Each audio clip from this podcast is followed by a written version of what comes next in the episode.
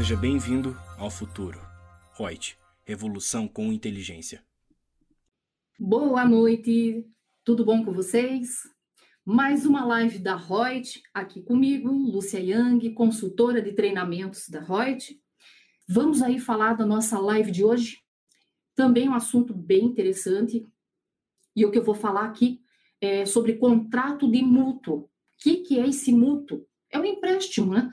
Que pela lei, pela norma jurídica, é chamado de mútuo feneratício. Cada nome né, que o direito cria, mas traduzindo é empréstimo. E é o que mais a gente vê: empréstimo entre empresa e sócio, só que tudo informal. É, ah, faltou dinheiro na minha pessoa jurídica, deixa eu pegar lá da, da física que está sobrando. Ou então, nossa, minha conta da física está ficando no vermelho, mas eu tenho na jurídica, deixa eu pegar.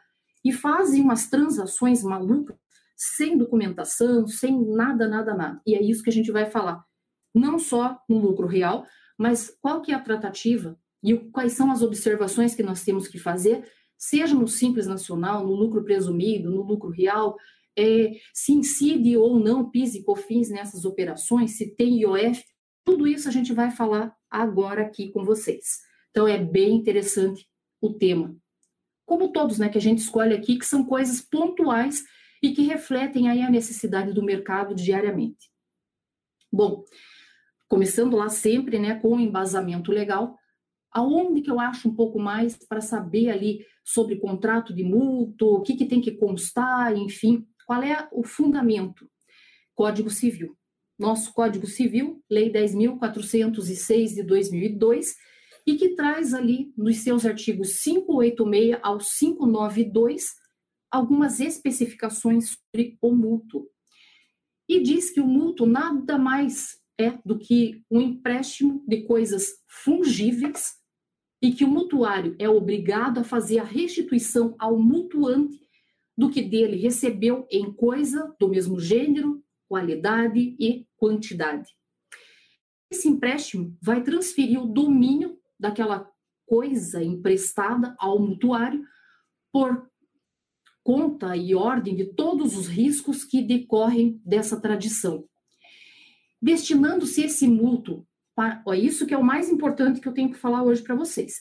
Destinando-se esse mútuo para fins econômicos, presume-se devidos os juros. Presumem-se devidos os juros em cima desse empréstimo.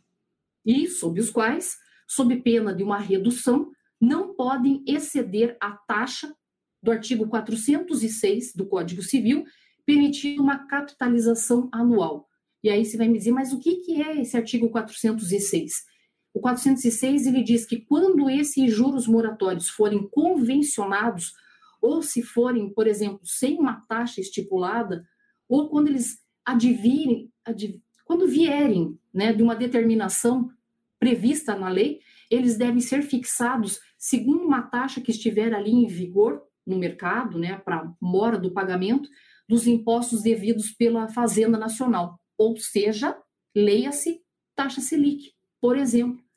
Lúcia, então quer dizer que eu posso escolher qualquer um dos valores, aí, qualquer taxa de mercado? Se eu quiser, eu posso colocar assim: estou emprestando 50 mil, eu, pessoa física, para minha empresa. Eu tenho primeiro que ter a origem na minha pessoa física, para poder estar tá tirando dinheiro de lá e emprestando. Eu vou ter que marcar lá na minha declaração de ajuste anual como pessoa física que eu estou emprestando dinheiro para pessoa jurídica tal, valor tal conforme contrato registrado em cartório para ter a validade jurídica. Já vamos falar do cartório. Com prazo de devolução dessa grana em tanto, com tanto de juro. E aí, esse juro você pode pegar IGPM, Selic, é, IPC, enfim, qual índice, qual taxa você quiser aí de mercado, tá? É livre a escolha, valor de mercado. Bom, contrato. Eu tenho que ter um contrato? Sim, gente, porque só falado, né, o tal do fio de bigode, isso para a gente não interessa. Para ter a validade jurídica, para que não fique demonstrado isso como uma distribuição disfarçada de lucros da empresa para o sócio, como uma, um perdão de dívidas, para não entrar lá naquela é, distribuição, é, mesmo distribuição disfarçada de lucros, que nós fizemos uma live, acho que foi semana passada que nós falamos sobre isso, bem interessante, Então, para que se, não se caracterize tudo isso e tenha-se um documento hábil para você poder lançar na contabilidade, eu diria, tem um contrato. E nesse contrato, o que, que deve ter aí, pelo menos em termos de quesitos? Primeiro, qual é o valor da dívida? Segundo, a descrição das partes, do mutuante, do mutuário. Qual é o prazo que foi destinado para devolução desse valor? Qual é a remuneração do capital, ou seja, os juros? E ainda, claro, outras cláusulas que determinem qual é a vontade das partes, como, por exemplo, qual é a destinação desse recurso, se for o caso. Enfim, aí é livre-arbítrio entre os sócios, né? Sócios.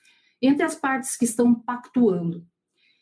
E é importante aí que esse contrato preveja de uma forma expressa a devolução desse recurso para que não fique caracterizado como uma operação doação, tá? E daí incida outra gama de tributos aí sobre isso.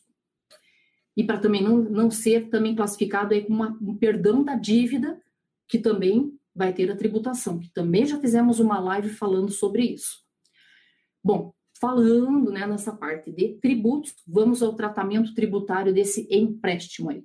É, na verdade, nós temos no regulamento do imposto de renda, lá pelo artigo 790, 791, lá mais da metade para frente, em que diz que esses rendimentos de operação de mútuo, é, de recursos financeiros entre pessoas jurídicas ou entre uma pessoa jurídica e uma pessoa física, são equiparados para fins da incidência do imposto de renda na fonte a rendimentos de aplicação financeira de renda fixa.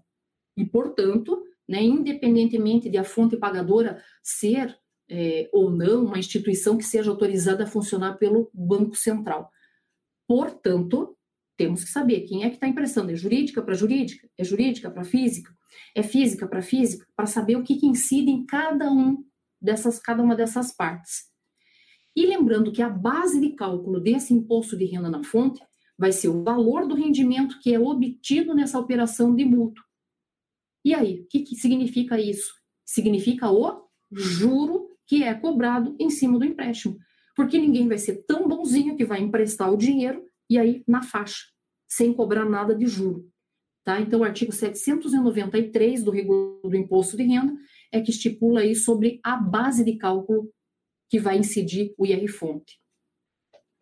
Aí também, é, fazendo todo o estudo sobre mútuo, ainda temos que os rendimentos que são advindos de operação de mútuo é, entre residentes ou domiciliados no Brasil estão sujeitos às alíquotas como se fosse dessa aplicação financeira de renda fixa e, claro, levando-se em consideração qual é o prazo que foi estipulado nessa contratação, ou seja, de quando é que vai ser feita a devolução desse valor. E, pela legislação, a gente vai ter assim, que se eu emprestei e está previsto lá no contrato que eu vou devolver até 180 dias, ou prazo indeterminado para devolução, a tributação é de 22,5% em cima do juro. Se for de 181 dias até 360 dias, a tributação já cai um pouquinho para 20%. Se for de 361 dias a 720 dias, já vai para 17,5%. E se for acima de 720 dias, ele já vai para 15% essa tributação. E aí você deve me perguntar, Lúcia, mas tudo bem, então tem esse imposto de renda na fonte, essa retenção aí antecipada. Quem que é o responsável por fazer essa retenção, o recolhimento desse tributo? Então, também temos aí na nossa instrução normativa 1585 de 2015, lá pelo artigo 49, mais ou menos, e que diz que a responsabilidade por efetuar a retenção do imposto de renda é da pessoa jurídica que efetuar o pagamento desses rendimentos, que no caso, e no caso, digamos, de um mutuário, que é aquele que paga os rendimentos, ser pessoa física, a pessoa jurídica que é a mutuante, ou seja, a que recebe esses rendimentos, fica responsável pela retenção.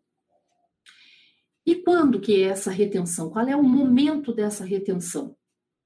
A pessoa jurídica mutuária, ela deve reter no ato do pagamento o imposto sobre eh, imposto de renda na fonte, que vai ser incidente sobre os rendimentos que foram auferidos a título de juros por essa mutuante nessas operações de mútuo dos recursos financeiros entre pessoas jurídicas e nessas jurídicas abrangendo também controladoras, controladas, coligadas, as interligadas.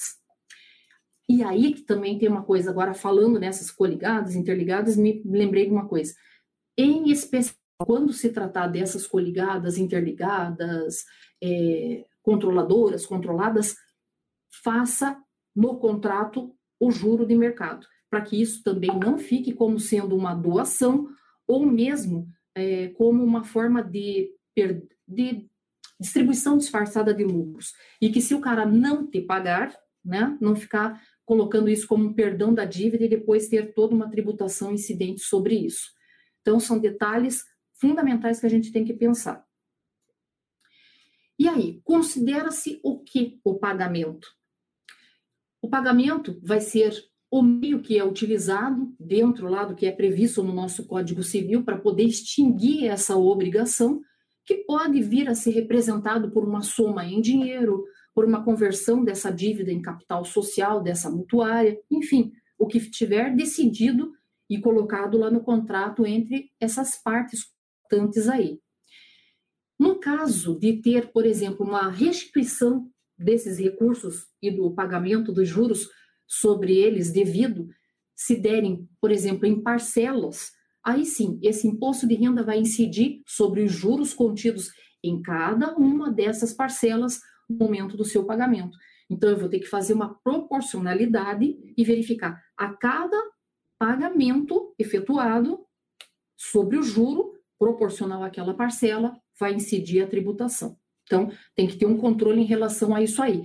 E o fisco tem como descobrir, porque lembra que tem o e-financeiro, lá o banco que entrega cada movimentação financeira que é feita, pessoa física e pessoa jurídica, dependendo de determinados valores. Então, tem como ele sacar esse tipo de situação. Bom, e o prazo para pagar o imposto? Nós já vimos quem que é obrigado a reter, já sabemos sobre o que, já sabemos o momento dessa retenção, mas e o prazo? Quando que essa pessoa vai ter que recolher aos cofres públicos em DARF? Então, esse imposto de renda retido na fonte, incidente sobre esses rendimentos advindos da operação de mútuo, tem que ser recolhido até o terceiro dia útil seguinte ao decêndio da ocorrência do fato gerador, que é o pagamento desses rendimentos, o juro utilizando-se daí de códigos distintos, como, por exemplo, se no caso for um beneficiário pessoa jurídica, vai usar no DARF o código 3426. Se esse beneficiário é uma pessoa física, aí o código já é 8053. Isso estipulado em ato declaratório executivo CORAT, que é o 9 de 2002 que previu isso.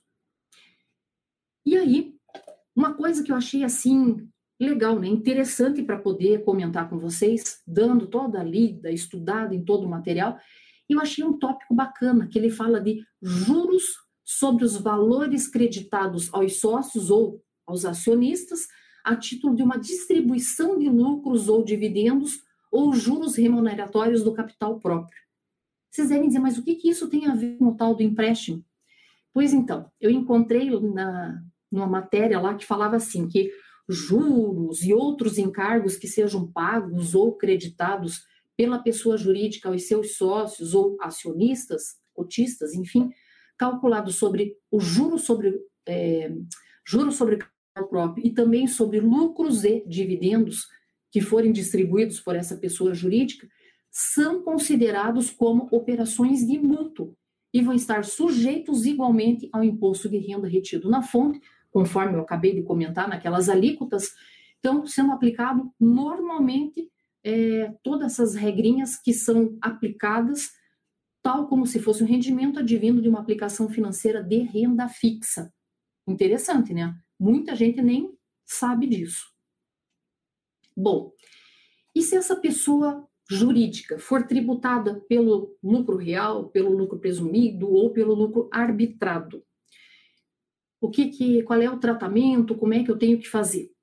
Bom, todos esses rendimentos que são produzidos por aplicação financeira, já que ele é equiparado a uma aplicação financeira, né, esse mútuo, eles vão integrar o lucro real, e no caso de uma pessoa que seja dotada como lucro presumido ou lucro arbitrado, eles vão ser somados a esse lucro presumido ou lucro arbitrado é, para fins da determinação da base de cálculo para o imposto. E o imposto de renda retido na fonte, que é incidente em cima desses valores, ele pode ser compensado com IRPJ a pagar, né, devido ali no encerramento desse período de apuração, seja ele mensal, seja ele trimestral, no qual esses rendimentos forem computados na base de cálculo do imposto. Agora, veja lá. Vamos colocar agora por, por regimes tributários numa empresa que seja tributada pelo lucro real. Então, no cálculo desse imposto de renda, vamos supor que seja estimativa mensal. Esses rendimentos aí do mútuo, eles não são computados no imposto de renda na fonte, sobre eles, então, não pode ser compensado com o imposto mensal calculado na forma estimada. Por quê? Porque na estimativa, rendimento de aplicação financeira não compõe a base de cálculo no mês a mês só vai compor lá naquele balanço de ajuste lá no final do ano, em dezembro, ou se a qualquer momento a empresa levantar balanços ou balancetes visando a suspensão, redução do imposto ou da contribuição social, aí sim deve compor. Então, veja, rendimento de aplicação financeira não entra na base de cálculo do lucro real estimado mês a mês para o imposto de renda, mas ele entra, ele compõe para a contribuição social sobre o lucro. Importante isso. Nos meses em que forem, então, levantados esses balanços ou balancetes de suspensão redução, esses rendimentos aí vão integrar a base de cálculo no período né, que for composto é, esse incremento desse rendimento, porque ele compôs o rendimento, teve incidência da tributação e, portanto, eu posso usar para fins de compensação.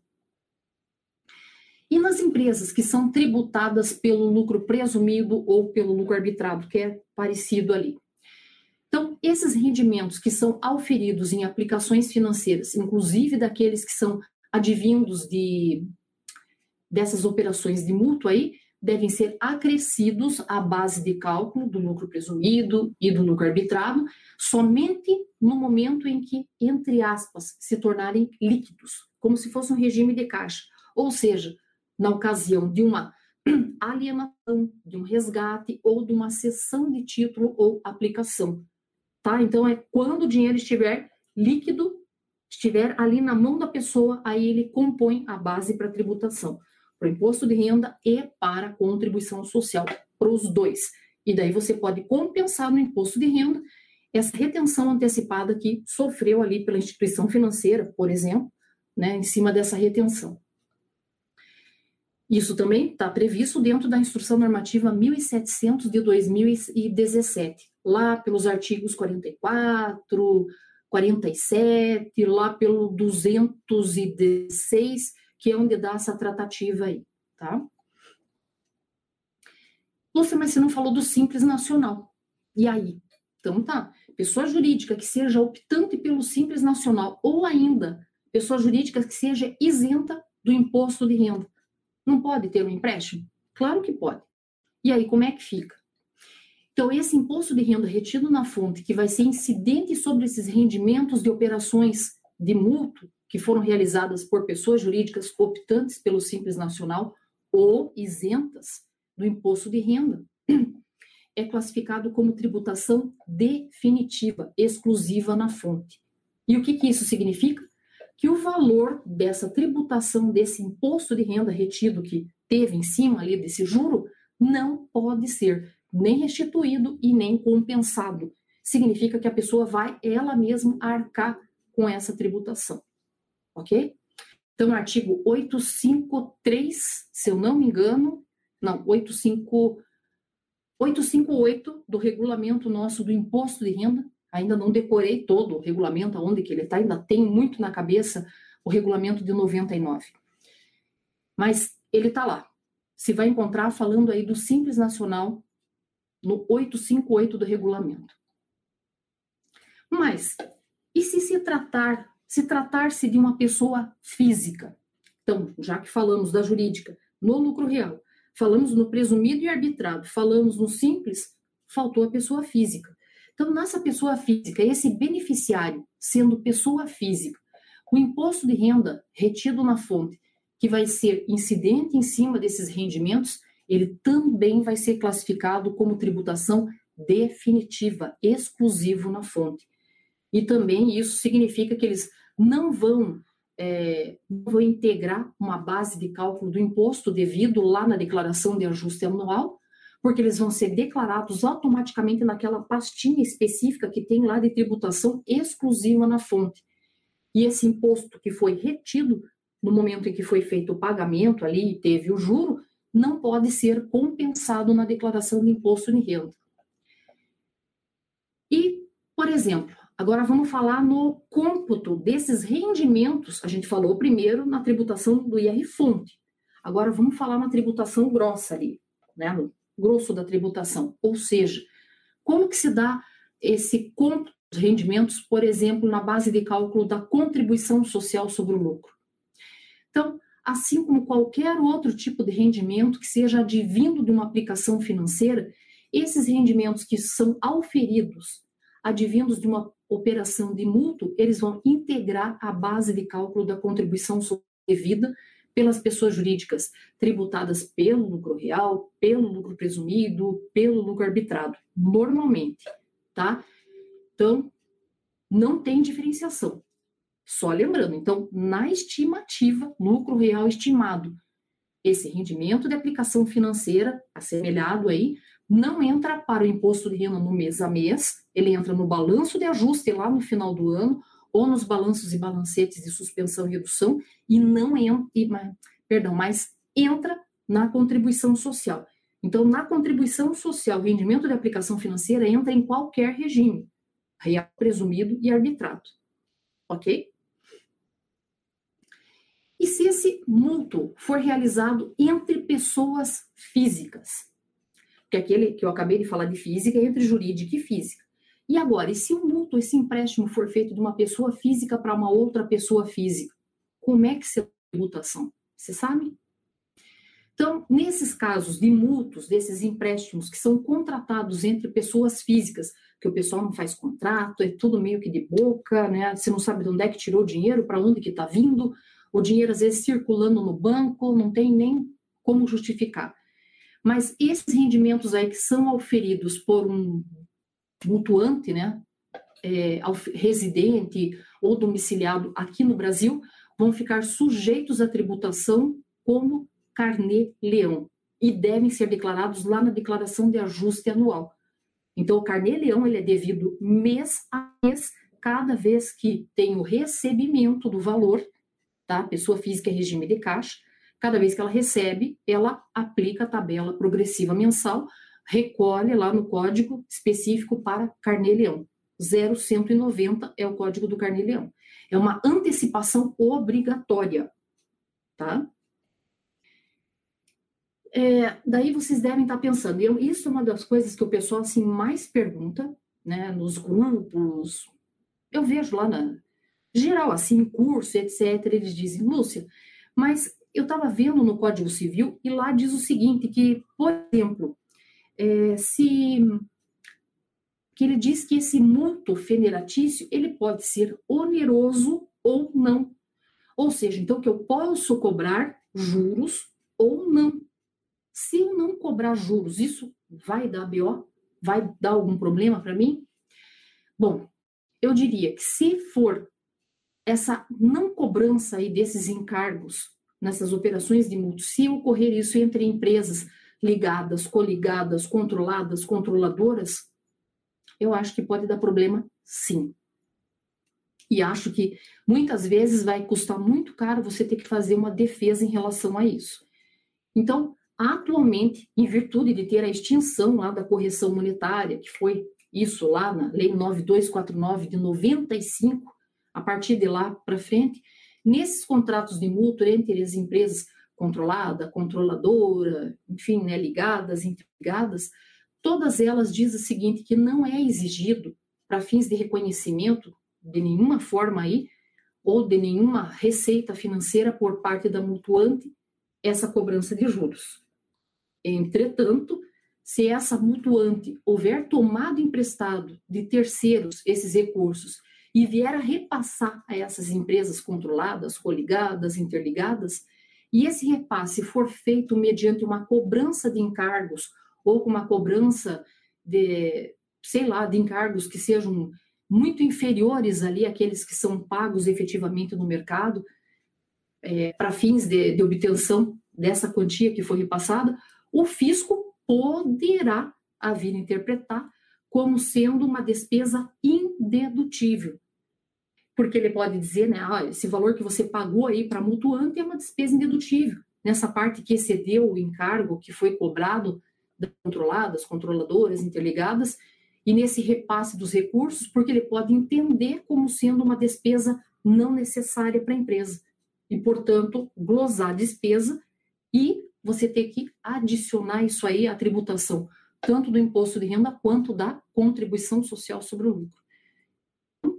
Melhor ter um contrato, melhor colocar esse juro a valor de mercado, né? Porque, como eu falei, ninguém vai ficar emprestando aí gratuitamente um dinheiro, né? E, se, e, por exemplo, se agora vamos uma outra situação também que o pessoal fala. Lúcia, por um acaso, se esse empréstimo aí em dinheiro é, tomado pelo sócio, por exemplo, da empresa, ele vai ter que sofrer algum juro cobrado pela empresa? Porque aí o sócio vai dizer, mas pô, a empresa é minha, a empresa está me, tá me adiantando determinado valor. Essa é a palavra-chave pode ser entendido como um adiantamento de prolabore e ser tributado. Então, esses empréstimos aí em dinheiro para sócios devem prever de forma cumulativa a cobrança de encargos financeiros, a valor de mercado, tudo certinho, é, colocar forma, o prazo para pagamento, tudo para poder descaracterizar como um adiantamento de prolabore. Porque a falta de qualquer dessas condições aí pode vir a dar problema, o fisco pode interpretar aí como sendo é, a necessidade de ter uma retenção na fonte, utilizando a tabela progressiva, como se fosse um plus de prolabore, e de acordo com todas aquelas normas que são vigorantes para adiantamento dos rendimentos. Então, nosso regulamento do imposto de renda também fala isso lá no artigo 678 e no 701 ele disponibiliza esse tipo de situação. Então, cuidado também com esse negócio de ficar tirando dinheiro para lá e para cá, o tal do cartão corporativo, né? Se começa a emprestar, emprestar em dinheiro, mas se a empresa está devendo um monte de tributo, está devendo salário, etc., como é que ela daí tem dinheiro para ficar repassando aí para sócio? E sem cobrar juros, sem nada, sem prazo para devolução, sem um documento comprobatório? Então, isso é complicado. Foi-se o tempo em que o fisco não tinha controle de nada, que se podia fazer as coisas que não dava nada. Hoje, o nosso controle é muito mais centralizado, é em tempo real das coisas que estão acontecendo, o cruzamento dessas informações é muito ágil e o fisco tem como pegar. E depois você, para achar uma defesa em relação disso, vai ficar cada vez mais complicado. Vai se amarrando, amarrando, chega uma hora que você não tem justificativa para aquilo que você está fazendo. E o IOF? Porque como é semelhante ali a uma aplicação de renda fixa, então também tem a previsão que essas operações de mútuo entre pessoas jurídicas ou entre uma pessoa jurídica e uma pessoa física, então ó, entre jurídicas, jurídica e jurídica, e entre jurídica e física, só essas duas possibilidades, sujeita-se também à incidência do IOF das mesmas normas que são aplicadas aí nessas operações de financiamento, de empréstimos, que são aplicadas normalmente aí pelas instituições financeiras. E o que rege a parte do IOF é decreto, decreto 6.306 de 2007, porque com algumas remodelações, mas que está vigorando até hoje, né? E aí você vai me perguntar, mas de quanto que vai ser esse IOF? Então, esse IOF, ele é devido e é calculado por alíquotas que são diárias, incidentes sobre essa respectiva base de cálculo, ou seja, sobre esse saldo devido, vamos dizer assim, por um mutuário, se for uma pessoa física, o percentual é 0,0082% ao dia. E se for um mutuário pessoa jurídica, é 0,0041% ao dia. E temos que lembrar ainda mais uma coisa, que nessas remodelações aí da legislação do IOF, ainda veio uma, uma, uma dessas alterações, teve uma expressão falando assim, que no caso dos tomadores serem optantes pelo Simples Nacional, nessas operações né, de empréstimo aí, até 30 mil reais, a alíquota vai ser reduzida para 0,00137% ao dia. Então, tem diferencial ainda se tratar-se do Simples Nacional. Aí, ainda dentro do IOF, para a gente poder encerrar aqui, é, teve uma, uma norma legal, é um ato declaratório interpretativo, é, número 24 de 2008, e que veio incluindo mais uma situação para o IOF, e que diz que, independentemente do prazo da, da operação, o IOF vai incidir sobre as operações de crédito a uma alíquota adicional ainda de 0,38%, isso a partir de 4 de 1 de 2008, conforme esse ato declaratório que eu comentei, seja esse mutuário pessoa física ou pessoa jurídica. E agora, o último tópico aqui que eu teria para vocês, já que falamos do IR-Fonte, falamos do IRPJ, da contribuição social, falamos da pessoa física lá do Carneleão, falamos do IOF, faltou PIS e COFINS. Porque como essa operação de mútuo é visto como se fosse um rendimento de aplicação financeira de renda fixa, a gente ainda tem uma, tem uma regrinha né, para aplicação financeira aí para PIS e COFINS, não temos? Temos sim. Que essa receita do mútuo é considerada como receita financeira. E, portanto, se essa pessoa jurídica mutuante for tributada pelo PIS e COFINS como é, cumulativa, na verdade, é, não cumulativa, né, perdão, porque na cumulatividade não tem PIS e COFINS, mas se ela for não cumulativa, aí haverá a incidência de PIS e COFINS, aí o PIS, como aplicação financeira, ele vai ser é, do PIS 0,65% e a COFINS vai ser 4%. Então, olha as distinções todas que a gente tem que fazer para cada gama de tributo. Então, uma operação, olha o reflexo que isso aí tudo teve. Então, eu tenho que saber quem que está emprestando para quem. É jurídica para jurídica? É jurídica para física? É física para física? Para saber o reflexo que isso tem no IR-Fonte, no IRPJ, na contribuição social, se tem carnê-leão, no IOF e no PIS e COFINS. Então, sete situações aí que a gente tem que saber muito bem e só finalizando ali, lembrando, faz contrato, tá? Coloca qual é o valor que está sendo emprestado, qual é a taxa de juros que está sendo é, pactuado ali entre as partes, qual é a data para o retorno desse valor, se, digamos, esse contrato pode ser renovado, se for o caso, porque lembra que se for por prazo indeterminado, ele já cai naqueles 22,5% de retenção na fonte. E lembra, se for simples nacional, é tributação exclusiva definitiva fonte. Se for pessoa física, se for uma entidade isenta, também é tributação exclusiva definitiva na fonte.